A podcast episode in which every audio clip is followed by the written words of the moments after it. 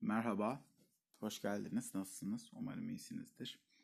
Ben iyi olmaya çalışıyorum. Programımız başlıyor burada. Şu an ilk bölüm ve aslında ne kadar zor bir iş olduğunu yeni fark ediyorum bunun. Çünkü ilk bölüm aslında her şeyin ilkinin zor olması gibi bu da galiba öyle olacak. Çünkü ne şekilde girsem konu yani bilmiyorum. Büyük ihtimalle programın isminin nereden geldiğinden başlayabilirim. Ama önce bir duyuru yapayım. Eğer bir bölüm içindeki belli şeylerle ilgili görüş ve önerileriniz olursa bir şeyler bildirmek isterseniz bizlere Twitter'dan kafama yıldırım düştü podcast olması lazım oradan. YouTube'dan da aynı isimleydi sanırım. Linklerini koymuş olurum zaten biyografiye. Oradan bizlere bildirebilirsiniz görüş ve önerilerinizi. Onun haricinde bölüme başlayalım o zaman. Şimdi neden kafama yıldırım düştü? Bu biraz ilginç bir hikayesi var aslında bunun. Şöyle ki podcast yapmaya karar verdiğimde isim düşünüyordum ve hani birçok isim düşündüm aslında işte. Mesela hani ilk başta kendinle yüzleşmekten kaynaklı herkes kendiyle yüzleşsin diye aynayla baş başa ismini düşünmüştüm. Sonra bu isim bilmiyorum hala kararsızım. Değiştirirsem mi değiştirmesem mi diye ama sonra aklıma bir anda bir anda kafama böyle yıldırım düştü. Şimşek çaktı tamam mı kafada? Dedim ki ben bu ismi koyayım.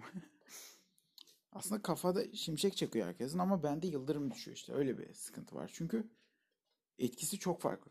Kafaya yıldırım düşünce bir anlık gelir ama o pardon şimşek çakında ama yıldırım düştüğünde etkisi gerçekten belli bir süre sürüyor. O yüzden de sizin de kafasına, kafanıza biraz yıldırımlar düşüreceğim. Belli konulardan konuşacağız. Ha diyorsanız ben sığ, dar dünyamda mutluyum. Siz bilirsiniz. Kendi tercihiniz tamamen. Onun haricinde şimdi bu bölüm neden bahsedebilirim? Karantina nasıl gidiyor biliyorsunuz. Hani evdeyiz falan. İşe gidenler işe gidiyor. Ondan bahsedeyim biraz. Hani biliyorum yani hepinizin canı sıkılıyor olabilir.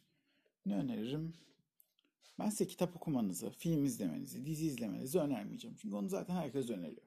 Ben size hayal kurmanızı ve düşünmenizi öneriyorum. Çünkü hiç yapılmıyor bu ülkede. Ve bu yüzden de gelişmiyoruz aslında biraz. Hani kimse hayal kurmuyor. Hayalleri ütopik buluyorlar. Gerçek dışı buluyorlar. Ama halbuki her şey hayal etmekle başlıyor. Ya da düşünmekle. Yolda yürürken bile düşünebilirsiniz. Düşünmek için zamana ihtiyacınız yok. Ben hani gün içinde sadece 7-8 saat düşündüğümü biliyorum. Hani sadece düşündüm.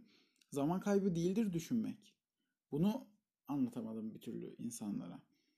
E tabi şu an hala aylak aylak ortada gezen çok kişi var. Düşünmüyor. Hani dışarıda gezerken bile düşünse belki o an aklına gelecek bir fikir kendisini de mutlu edecek. Hani topluma da faydalı olacak ama bizim halkımız sadece bizim halkımız değil tüm dünya aslında insanlar bencil.